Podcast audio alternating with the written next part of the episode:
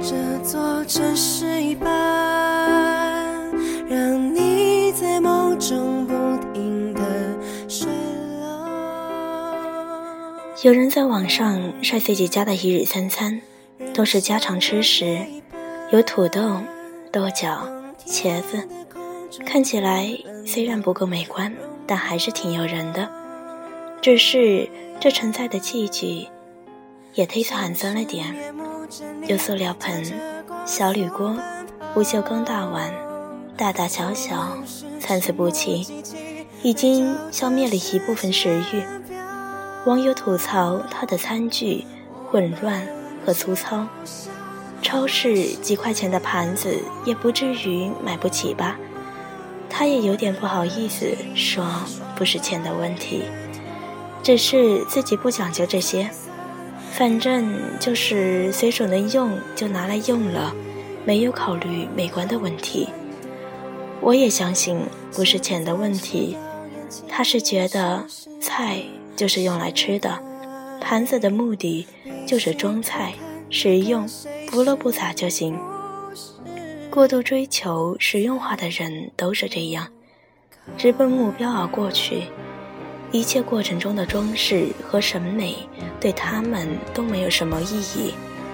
我家有个亲戚，看存款是个有钱人，看居住环境却是个穷人。上世纪八十年代的简装修，油漆斑驳的旧家具，大脑袋的电视机，比我们单位的扶贫对象还要过得清贫。问他们怎么不拿出点钱来装修房子呢？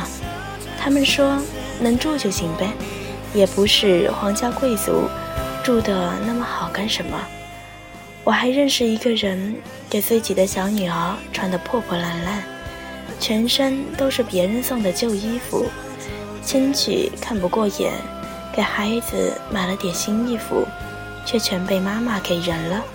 理由是小孩子也不懂什么是美，而且长得快，买新衣服也是浪费。情人节，同学想起老婆总抱怨自己不浪漫，就偷偷的买了一束玫瑰送给老婆。老婆看也不看就扔到一边。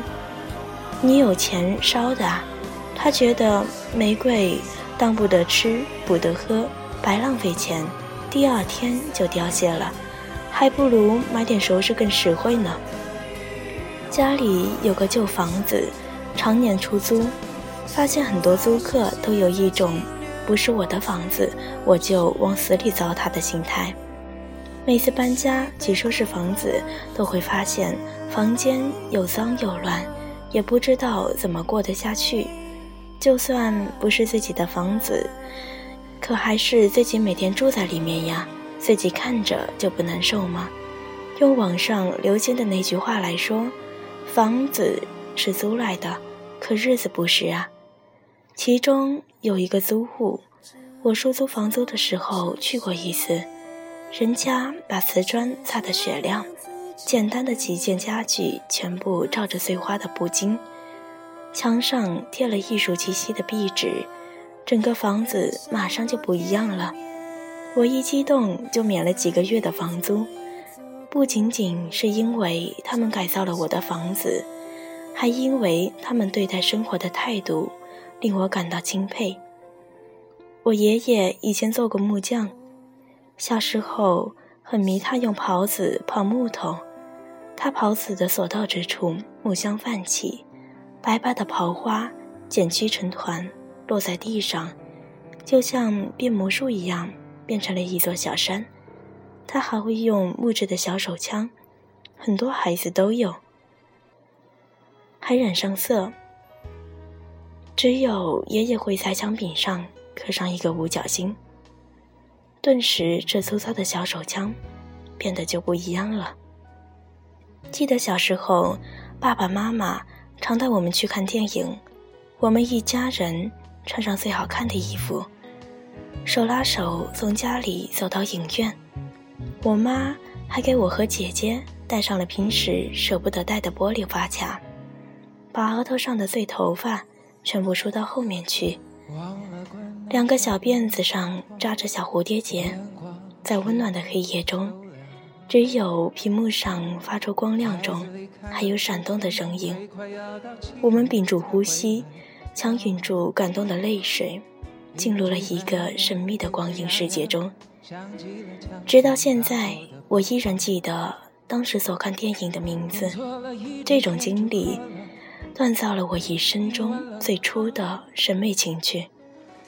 现在，我偶尔也会买一些花插在花瓶中，即使它们明天就凋谢了，可这一刻的美丽仍然可以愉悦着我的生命。我还会把礼物藏在家里，那是一种再穷再失败，也要学会偶尔脱离现实，享受一段上述精神世界那种与美有关的时光。经过爱，见过美，人就拥有了一种强大和勇敢，能对抗世俗的粗糙。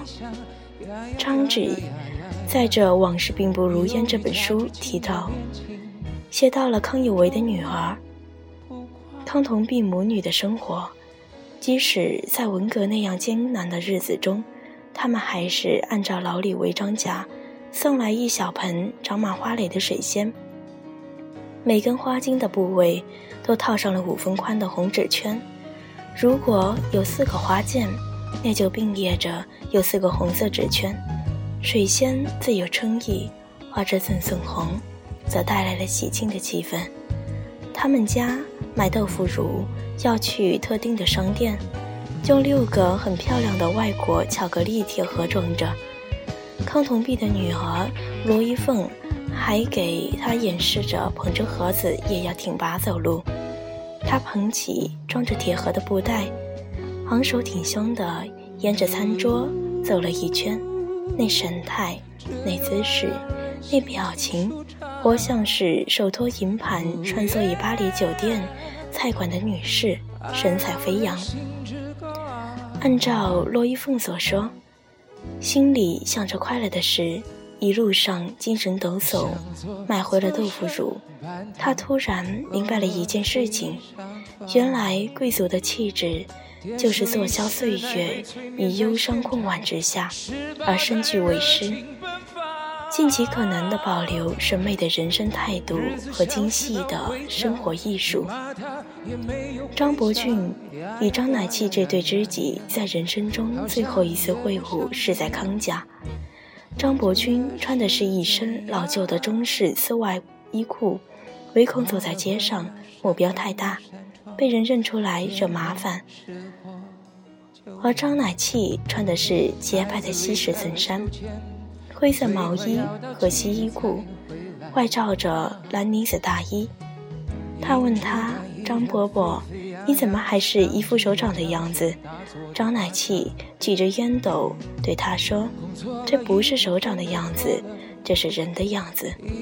即使在真挚的阴离中，末日的钟声已经敲响，他依然要活成人的样子。而人是什么样子？就是高贵的、坦荡的、真诚的、美丽的。”美食与美衣，全都能拯救人于祖丧之中。一个人专注于审美的过程，也就是纳悦自己、滋养身心的过程。这个过程妙不可言。木心先生说：“没有审美力是结症，知识也救不了。”现在很多人穷，往往穷不是物质，而是精神。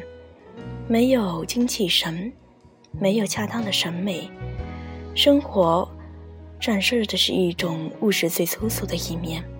越来越追求实用化的背后，就是越来越平庸，越来越枯萎。活出人的样子，就要捡起曾经被遗落的审美。别管有钱没钱，都要偶尔穿得漂漂亮亮的去公园，听一场音乐会。享受一次在饭店吃饭的服务，优雅是一种姿态和专注，是以精神的丰盛来对抗现实的束缚。生活需要惊喜，也需要逃离。从鸡毛蒜皮的物质世界，暂时逃离到精神的天堂中，哪怕明天依然没有改变什么，你赢了这一天，也是胜利者。一碗冷汤。哦，只有爱让人心情舒畅。哦，爱让人心志高昂。向左侧身半躺，等体温下降。电视里播戏演对怀孕的影响，是谁在十楼嚷嚷？日子像是道灰墙，你骂他也没有回响。呀呀呀呀呀呀呀！你犹豫加之情的恋情。